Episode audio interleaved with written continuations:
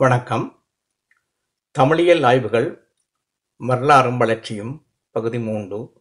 நான் சுப்பிரமணியன். இத்தொடரின் முதல் இரு கட்டுரைகள் தாய் இதழின் ரெண்டாயிரத்தி இருபது மார்ச் ஏப்ரல் வெளியீடுகளில் பதிவாகின. சூழல்சார் காரணிகளால் மே மாத இதழுக்கான கட்டுரை பகுதியை எழுதி அனுப்ப முடியாது போயிட்டு இந்த ஜூன் இதழிலிருந்து இத்தொடர் மீண்டும் தொடர்கிறது. தமிழில் ஆய்வு முறைமைகள் உருவாகிய வரலாறும் மற்றும் ஆரம்பகால தமிழியல் ஆய்வுகளின் இயல்புகள் ஆகியனவும் தொடர்பான பொதுச் செய்திகளை முன்னைய கட்டுரைகளில் நோக்கினோம். குறிப்பாக முன்னைய இரண்டாவது கட்டுரையிலே ஆய்வுக் கட்டுரைகள் மற்றும் ஆய்வு நூல்கள் முறைமைகள் தமிழில் உருவான வரலாறு நோக்கப்பட்டது. அவ்வகையில் குறிப்பாக இருபதாம் நூற்றாண்டின் தொடக்க காலம் வரையான அதாவது தமிழ் ஆய்வியலின் பொதுவான இயங்குநிலை மற்றும் அவற்றின் பின்புலமாகியன பற்றிய எனது சில அவதானிப்புகள் பதிவாகியுள்ளன. குறிப்பாக தமிழ் உணர்வு மற்றும் வரலாற்று காரம் ஆகியவற்றின் தளத்தில் ஆய்வுகள் மேற்கொள்ளப்பட்டு வந்த சூழலை அதிலே நோக்கினோம்.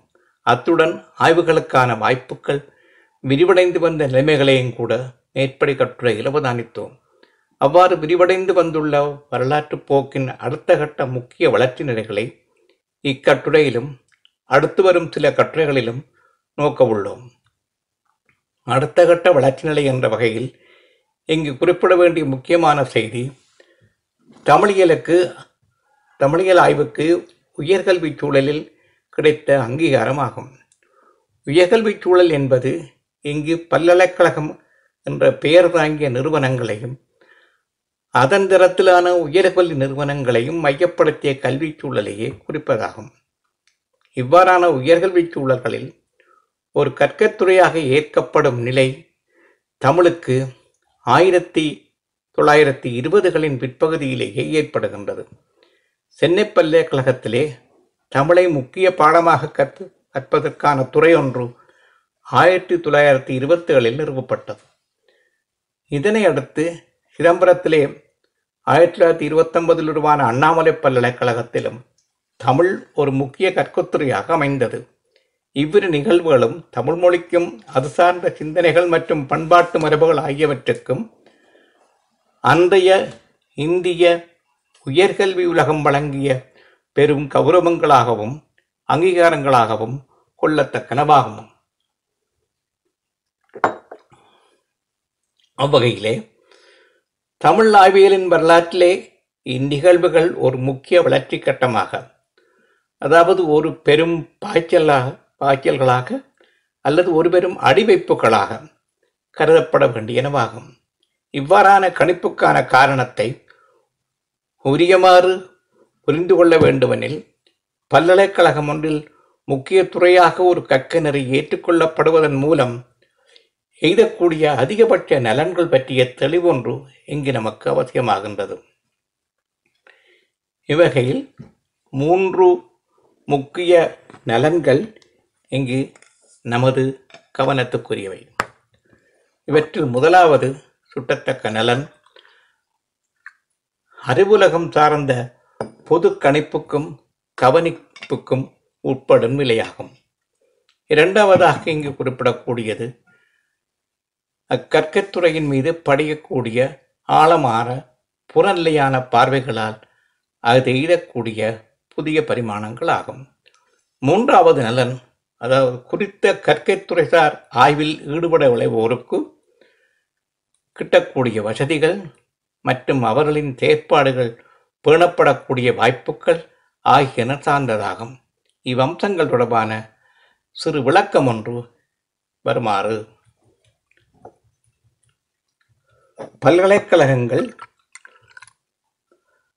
மற்றும் அவற்றின் தரத்திலான உயர்கல்வி நிறுவனங்கள் ஆகியன அறிவை தேடுவது திரட்டி பேணிக்கொள்வது மற்றும் அவற்றை வளர்த்தெடுப்பது ஆகிய பணிகளை மேற்கொண்டு வருபவை என்பது அறிவோம்.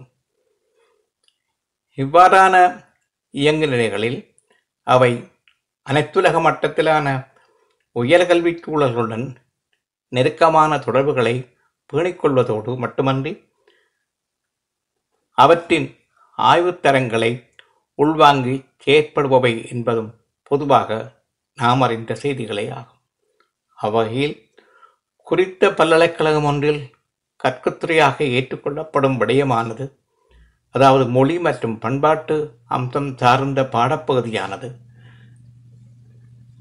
அனைத்துலக மட்டத்திலான உயர்கல்விச் சூழல்களின் கவனிப்புகளையும் மதிப்பீடுகளையும் பெறத் தொடங்கிவிடுகிறது என்பது வைத்துணர முடியும். இரண்டாவதான புறநிலை பார்வைகளால் எழுதக்கூடிய பரிமாணங்கள் என்ற வகையிலே என்ற வகையில்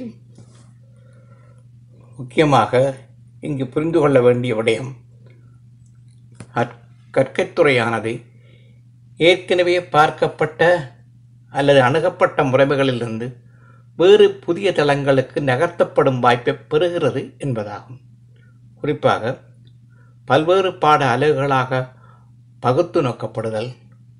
ஒத்த தன்மை கொண்ட பிற கற்கநெறிகளுடன் அருகில் வைத்து ஒப்பு நோக்கப்படுதல். முதலான செயற்பாங்குகள் ஊடாக இவ்வாறான தள்நகர்த்தங்கள் நிகழும்.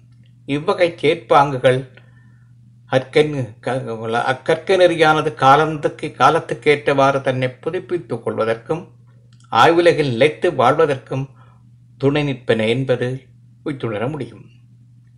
மூன்றாவது நலன் என்ற வகையிலே ஆய்வாளர்களுக்கு கிட்டக்கூடிய வசதி வாய்ப்புகள் என்ற வகையிலே இங்கு முதலில் குறிப்பிட வேண்டிய விஷயம். ஆய்வொன்றை நிகழ்த்துவதற்கு பல்கலைக்கழகம் வழங்கும் பல்வேறுபட்ட வசதிகளாகும்.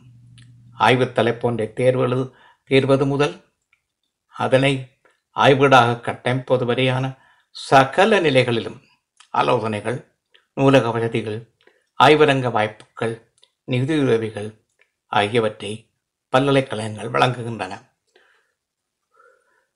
மேலும் ஆய்வாளர்களின் தகுதிக்கேற்றவாறு கௌரவங்கள் விருதுகள் பட்டங்கள் முதலியவற்றையும் அவை வழங்குகின்றன. இவை தவிர பல்கலைக்கழகச் சூழலில் பல்வேறு அறிஞர்களுடன் உரையாட கிட்டும் வாய்ப்புகள் ஊடாக ஆய்வாளர் தமது சிந்தனைகளை சிம்மப்படுத்திக் கொள்ளவும் விரிவுபடுத்திக் கொள்ளவும் முடிகிறது. இவ்வாறான அம்சங்களை கருத்திற்கொண்டு நோக்கும்போது குறித்த ஒரு மொழியோ அல்லது பண்பாட்டம்சமோ பல்கலைக்கழகம் ஒன்றில் முக்கிய கற்கத்துறையாக இடம்பெறுவது என்பது எத்தகு முக்கியத்துவம் உடையது என்பது தெளிவாகும். ஆயிரத்தி தொள்ளாயிரத்தி இருபதுகளின் பிற்பகுதியில் சென்னை பல்கலைக்கழகம் மற்றும் அண்ணாமலை பல்கலைக்கழகம் ஆகியவற்றில் தமிழுக்கான தனித்துறைகள் அமைந்த நிகழ்வுகளின் வரலாறு வரலாற்று முக்கியத்துவங்களையும் இந்த கோணத்தில் தான் நாம் புரிந்து கொள்ள வேண்டும்.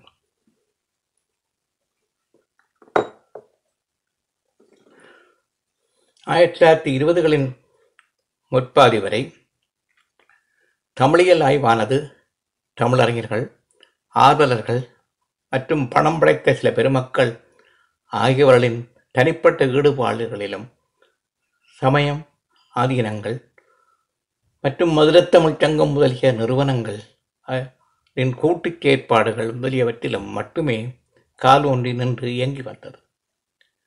ஆனால் இப்பொழுதோ அதாவது ஆயிரத்தி தொள்ளாயிரத்தி இருபதுகளின் பிற்பகுதியில் நிலைமை மாறத் தொடங்கியது.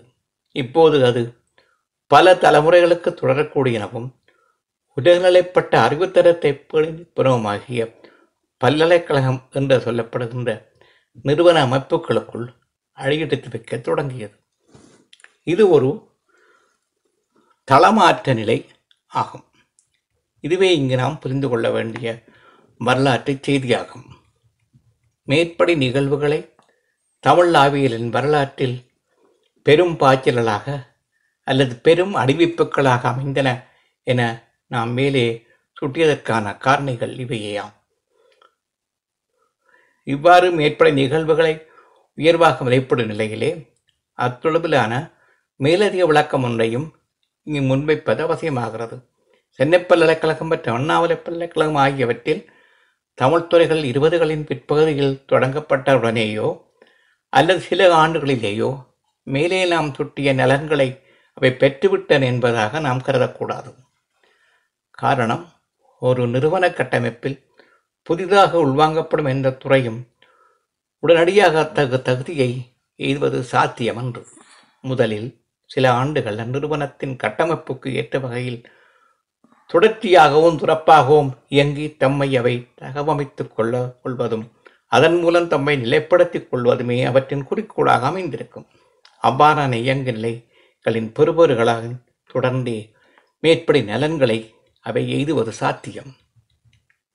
மேற்படி விளக்கம் இவ்விரு பல்கலைக்கழகங்களில் தம் துறையின் வரலாற்றுக்கும் பொருந்தும்.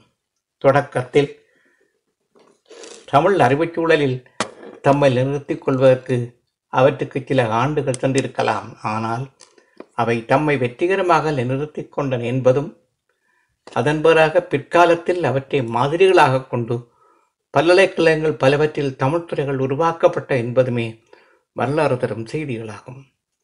குறிப்பாக மேற்படி தமிழ்துறைகள் உருவான காலப்பகுதியை அடுத்து அவற்றை முன்மாதிரிகளாக கொண்டு தமிழகத்திலும் அதனை உள்ளடக்கிய இந்திய மண்ணிலும் தமிழர்கள் வாழும் இலங்கை மலேசியா சிங்கப்பூர் முதலிய நாடுகளிலும் உள்ள பல்கலைக்கழகங்கள் பலவற்றில் தமிழ்த்துறைகள் உருவாகி நிலைத்துள்ளன. அவற்றினூடாக தமிழியல் ஆய்வு அனைத்துலக மட்டத்தில் விரிவும் ஆழமும் எய்தி வந்தது என்பதும் நாம் அறிந்த செய்திகளே. மேற்படி தமிழுக்காகவே மேலும் தமிழுக்காகவே தனியாக ஒரு பல்கலைக்கழகம் தஞ்சை தமிழ் பல்கலைக்கழகம் ஆயிரத்தி தொள்ளாயிரத்தி எண்பத்தொன்றில் உருமானதையும் நாம் அறிவோம்.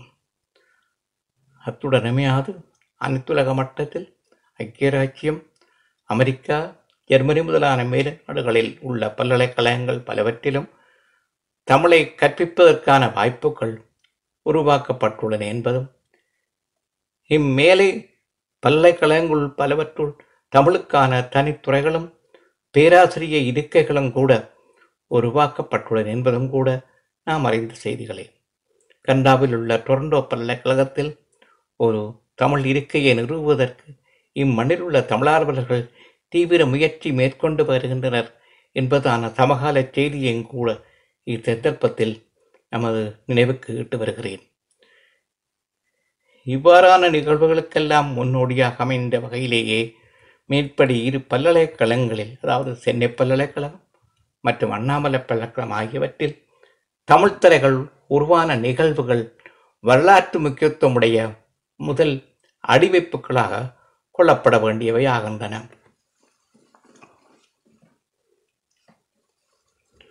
மேற்படி இரு பல்கலைக்கழகங்களின் தமிழ்த்துறைகள் உருவான நிகழ்வுகளின் வரலாறு முக்கியத்துவங்களை நோக்கினோம். அடுத்து இவ்விரு துறைகளின் உருவாக்க பின்புலம் மற்றும் இவற்றின் இயங்கு நிலைகள் இவற்றினூடாக தமிழ் ஆய்வியல் எழுதி வந்த வளர்ச்சி நிலைகள் என்பனவே இங்கு நமது கவனத்துக்கு வர உள்ளன. இவ்வகையில் முதலிலே சென்னை மற்றும் அண்ணாமலை பல்கலைக்கழகங்களில் தமிழ் துறைகள் உருவான சூழல் சார்ந்த சில முக்கிய வரலாற்று குறிப்புகளை முன்வைக்க விளைகிறேன் சென்னை மற்றும் அண்ணாமலை பல்கலைக்கழகங்களில் தமிழ்துறைகள் உருவான சூழல்கள். சென்னை பல்கலைக்கழகம் இதிலே ஆயிரத்தி தொள்ளாயிரத்தி இருபதுகளில் இருபத்தேழில் தமிழ்த்துறை நிறுவப்பட்டது என்பது நாம் அறிவோம். ஆனால் அச்செய்திக்கு பின் பின்புலமாக திகழும் சூழல் பற்றி இங்கு சுட்டுவது வரலாற்று நோக்கில் அவசியமாகிறது. அப்பல்கலைக்கழகமானது அதாவது சென்னை பல்கலைக்கழகமானது ஆயிரத்தி தொள்ளாயிரத்தி ஐம்பத்தேழில் நிறுவப்பட்டது. ஆயினும் அதிலே முதல் எழுபது ஆண்டு கால பகுதியில் தமிழானது ஒரு முக்கிய கக்கத்துறையாக இடம்பெற்றிருக்கவில்லை என்பதே இங்கு நாம் முதலில் நினைவு கொள்ள வேண்டிய செய்தியாகிறது. தமிழானது தனித்தியங்கும் தன்மை கொண்டது என்பதை உட்பட அதன் சிறப்பியல்கள் பலவற்றையும் ஆய்வுபூர்வமாக வெளிப்படுத்தியதான A comparative grammar of Dravidian languages என்ற கால்வெல் அவர்களது நூலாக்கத்தின் முதலாவது பதிப்பானது. ஆயிரத்தி எண்ணூற்றி ஐம்பத்தாறில் வெளியானது என்பது அறிவோம். அக்காலத்தை அடுத்தே சென்னை பல்கலைக்கழகம் உருவாகியுள்ளது. ஆயினும் அப்பல்கலைக்கழகமானது மேற்படி தகுதி கொண்ட தமிழை ஒரு முக்கிய கற்க நெறியாக மதித்து உள்வாங்கிக் கொள்வதற்கு தமிழுலகம் மேலும் எழுபது ஆண்டுகள் காத்திருக்க நேர்ந்தது என்பது வியப்பை மட்டுமன்றி மனுவர்த்தத்தையும் தரும் செய்தியாகும்.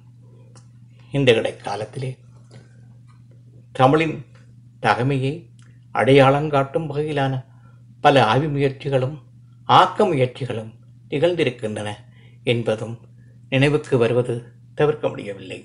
இவ்விடைக்காலத்திலே பதிப்பு பேரர்களான சி. வை. தாமோதரம் பிள்ளை உவே சாமநாதர் முதலியவர்களின் சாமிநாதையர் முதலியவர்களின் பதிப்பியல் செயற்பாடுகள் ஊடாக பண்டைத்தமிழ் இலக்கிய இலக்கணப் பரப்பின் பெரும்பகுதி ஏடுகளிலிருந்து பெறப்பட்டு அச்சேற்றப்பட்டிருந்தது பேராசிரியர் பே. சுந்தரம்பிள்ளை வி. கோ. சூரியனான சாத்திரியார் அதாவது பரிதிமார் கலைஞர் நாவலாசிரியர்களான பி. ஆர். ராஜமையர் மாதவையா திருநாவியல் முன்னோர்களான வாபேசு ஐயர் மற்றும் தமிழுக்கு புதுநறி காட்டிய புலவனான மகாகவி சுப்பிரமணிய பாரதியார் முதலிய நவீன தமிழின் முன்னோடிகள். இவ்விடைக்காலத்திலே தங்கள் சாதனைகளை நிறைவு செய்து இயற்கையில் இருந்தனர். இவ்வாறான வரலாற்று சூழல்களில் சென்னிப்பல் இலக்கணமானது தமிழை ஒரு முக்கிய கற்கனரியாக ஏற்றுக்கொண்டிருக்கவில்லை என்பதே இந்த சூழல் பின்புலம் என்ற வகையில் நமது கவனத்துக்குரிய செய்தியாகும். இத்தொடர்பில் இங்கு பதிவு வேண்டிய மற்றொரு சோகச் செய்தியும் உள்ளது. அது வருமாறு. மேலே நோக்கிய நவீன இலக்கிய முன்னோடிகளில் ஒருவரான மாதவையா அவர்கள் சென்னை பல்கலைக்கழகத்தில் தமிழ் முக்க முக்கிய கற்கனரியாக இடம்பெற வேண்டும் என்பதை வலியுறுத்தி நின்ற சூழலில் உயிர் துறந்தார் என்பதே அச்சோகச் செய்தியாகும். அவர் மேற்படி பல்கலைக்கழகத்தில் ஆயிரத்தி தொள்ளாயிரத்தி இருபத்தஞ்சாம் ஆண்டிலே மூதவை உறுப்பினராக அதாவது செனேட் உறுப்பினராக தெரிவு செய்யப்பட்டிருந்தார். அச்சூழலிலேயே அவர் தமிழை ஒரு கட்டாய பாடமாக இளங்கலை வகுப்பின் பாடத்திட்டத்தில் சேர்க்க வேண்டும் என்பதை வலியுறுத்தி உரை நிகழ்த்தியுள்ளார். அவ்வாறு உரை நிகழ்த்தி கொண்டிருந்த சந்தர்ப்பத்திலேயே கீழே வீழ்ந்திருந்தார் இவை அவரது வரலாறு சாரலத்துக்கள் தரும் தகவல்களாகும். இவ்வாறு திரு மாதவையா அவர்களும் அவர்களின் ஜமாலத்தவர்களும் முற்பட்டவர்களுமான தமிழர்கள் பலரும் பலமுறை வலியுறுத்தி வந்த நிலையில்தான் அப்பல்கலைக்கழகத்தில் ஆயிரத்தி தொள்ளாயிரத்தி இருபத்தேழில் தமிழுக்காக ஒரு தனித்துறை உருவாக்கப்பட்டது எனலாம்.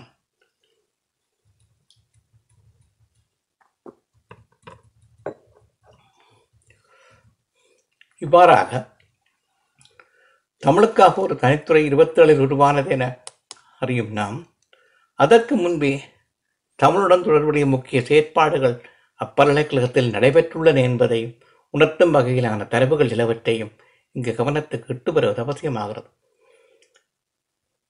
ஆயிரத்தி தொள்ளாயிரத்தி பன்னெண்டு பதினாலாம் ஆண்டு காலப்பகுதியில் அப்பல்கலைக்கழகத்திலே இந்திய வரலாறு தொல்லியல் ஒப்பீட்டு மொழி வரலாற்றியல் குமரேட்டிவ் பிலோலஜி முதலிய சில துறைகள் உருவாகிவிட்டன என அறிகிறோம்.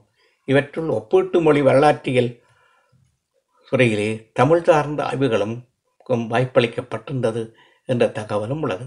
அவ்வகை செயற்பாடு வாய்ப்புகளை அக்கால தமிழியலால் கல்வியாளர்களால் எவ்வாறு பயன்படுத்தப்பட்டன என்பதை அறிவதற்கான தகவல்கள் இவையும் கிடைக்கவில்லை. மேலும் அக்கால பகுதியில் தென்னை பல்கலைக்கழகத்திலே தமிழானது இளங்கலை மற்றும் முதுகலை ஆகியலைகளார் பாடத்திட்டங்களில் துணைப்பாடங்களில் ஒக்சுலரி சப்ஜெக்ட் ஒன்றாக அல்லது விருப்ப பாடங்களில் ஒன்றாக ஒப்ஷனல் சப்ஜெக்ட் ஒன்றாக திகழ்ந்திருக்கக்கூடும். என்ற ஊகத்துக்கிடம் உள்ளது இளங்கலை வகுப்பிற்கு தமிழை கட்டாய பாடமாக்க வேண்டும் என்று திரு மாதவையா அவர்கள் இருபத்தைந்தில் வலியுறுத்தியுள்ளார் என்பதான மேலே சுட்டிய தகவல் இவ்வாறான ஊகத்துக்கு இடமளிக்கிறது. இவ்விரண்டையும் தவிர மேலும் ஒரு முக்கிய தரவு உள்ளது. அது வருமாறு. சென்னை பல்கலைக்கழகத்திலே தமிழ்த்துறை உருவாகும் முன்பே தமிழ் லெக்சிக்கன் தமிழ் எனப்படும் தமிழ் பேரகராதி ஒன்றை தொகுக்கும் செயற்பாடானது தொடங்கிவிட்டது என்பதே அச்செய்தியாகும் அத்தரவாகும். அப்பேரகராதி தொகுப்புக்கு பதிப்பாசிரியராக திகழ்ந்தவர் பேரறிஞர் எஸ். வையாவரி பிள்ளை ஆவார். இந்த அகராதி முயற்சியானது ஆயிரத்தி தொள்ளாயிரத்தி இருபத்தி நாலு முதல் ஆயிரத்தி தொள்ளாயிரத்தி முப்பத்தாறு வரை மேற்கொள்ளப்பட்டது என்பது ஏழு தொகுதிகளாக வெளிவந்த இந்த அகராதி முயற்சியே இந்திய மொழிகள் பலவற்றினதும் இவ்வகை முயற்சிகளுக்குள் முதலாவது வழிபாடாக கொள்ளப்படுகிறது என்பதும் இத்துறவில் பதிவாகி வேண்டிய முக்கிய செய்திகளாகும். இவ்வாறான தகவல்களை மையப்படுத்தி நோக்கும் பொழுது சென்னை பல்கலைக்கழகத்திலே தமிழ் மொழி சார்ந்த சில துறைகளிலான ஆய்வுச் ஏற்பாடுகள் இருபத்தி ஆயிரத்தி தொள்ளாயிரத்தி இருபத்தி ஏழுக்கு முன்பே தொடங்கப்பட்டு விட்டது என்பது என்பது தெளிவாகிறது. அவ்வாறான முயற்சிகள் தொடர அவ்வாறான முயற்சிகளின் தொடர் நிலைகளில் ஒன்றாகவே தமிழ் ஒரு தனித்துறையாக ஏற்கப்பட்ட நிகழ்வானது திகழ்கிறது என்பதே வரலாற்று நோக்கில் நாம் புரிந்து கொள்ள வேண்டிய செய்தியாகும். அண்ணாமலை பல்கலைக்கழகமானது ஆயிரத்தி தொள்ளாயிரத்தி இருபத்தொன்பதில் உருவாக்கப்பட்டது. அது தொடங்கும் பொழுதே தமிழ்துறையும் அதிலே உருவாகிவிட்டது. அத்துடன் தமிழ் கலைவரவின் ஒரு பகுதியான இசைக்கும் அங்கு தனித்துறை தொடங்கப்பட்டது. தமிழ் பண்பாட்டை பேணி வளர்ப்பது என்பதை முக்கிய குறிக்கோளாக கொண்டதான இந்த நிறுவனம் உருவானமையே இதற்கான காரணமாகும். சென்னை பல்கலைக்கழகத்தில் ஏற்கனவே தமிழ்துறை உருவாகிவிட்டமையால் இங்கு உருவாவதில் நிர்வாக நிலை சார்ந்த சிக்கல்கள் அவையும் இருந்திருக்க முடியாது என்பது இங்கு ஊகித்துணரக்கூடியதே ஆகும்.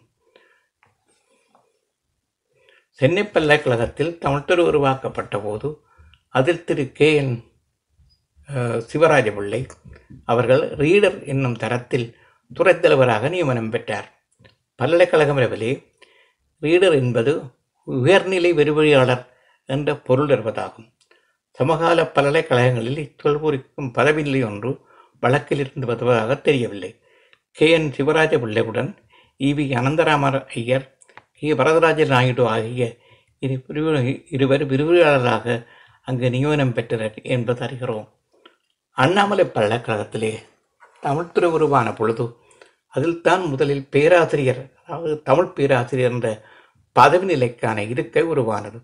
பேராசிரியர் என்ற சொல்லானது பெரிய ஆசிரியர் அதாவது ஆசிரியர்களுக்கெல்லாம் ஆசிரியர் என்ற பொருள் இருப்பதாகும். ஆங்கிலத்தில் ப்ரொஃபஸர் என்பதன் தமிழாக்கமாக இது அமைந்தது. தமிழில் ஒரே ஆசிரியர்களில் ஒருவர் பேராசிரியர் என்ற பெயரில் கிபி பதினாலாம் நூற்றாண்டில் வாழ்ந்துள்ளார் என்பது அறிவோம்.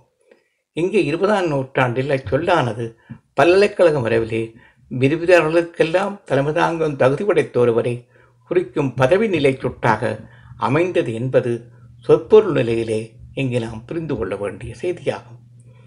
அண்ணாமலை பல்கலைக்கழகத்திலே இப்பதவியை முதலில் அலங்கரித்தவர் ஈழத்தவரான சுவாமி விபுலானந்தர் என்பதும் அவ்வகையில் அவரே பல்கலைக்கழக நிலைசார் பல்கலைக்கழக நிலைசார் தமிழ் துறைகளில் முதலாவது பேராசிரியர் என்ற பெருமையை பெற்றவர் என்பதும் பொதுவாக நாம் அறிந்த செய்திகளே ஆகும்.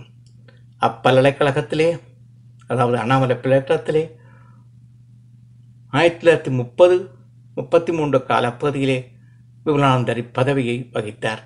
அதன் பின்னர் அப்பணியில் நின்று விலகிய அவர் நாற்பதுகளின் தொடக்கத்தில் இலங்கை பல்கலைக்கழகத்தில் தமிழ்துறை உருவான போதும் முதலாவது பேராசிரியராக பொறுப்பேற்றார் என்பதும் ஆயிரத்தி தொள்ளாயிரத்தி நாற்பத்தேழில் அவர் இயற்கை எழுதும் வரை அப்பதவியில் இவர் தொடர்ந்தார் என்பதும் இம் நாம் அறிவோம்.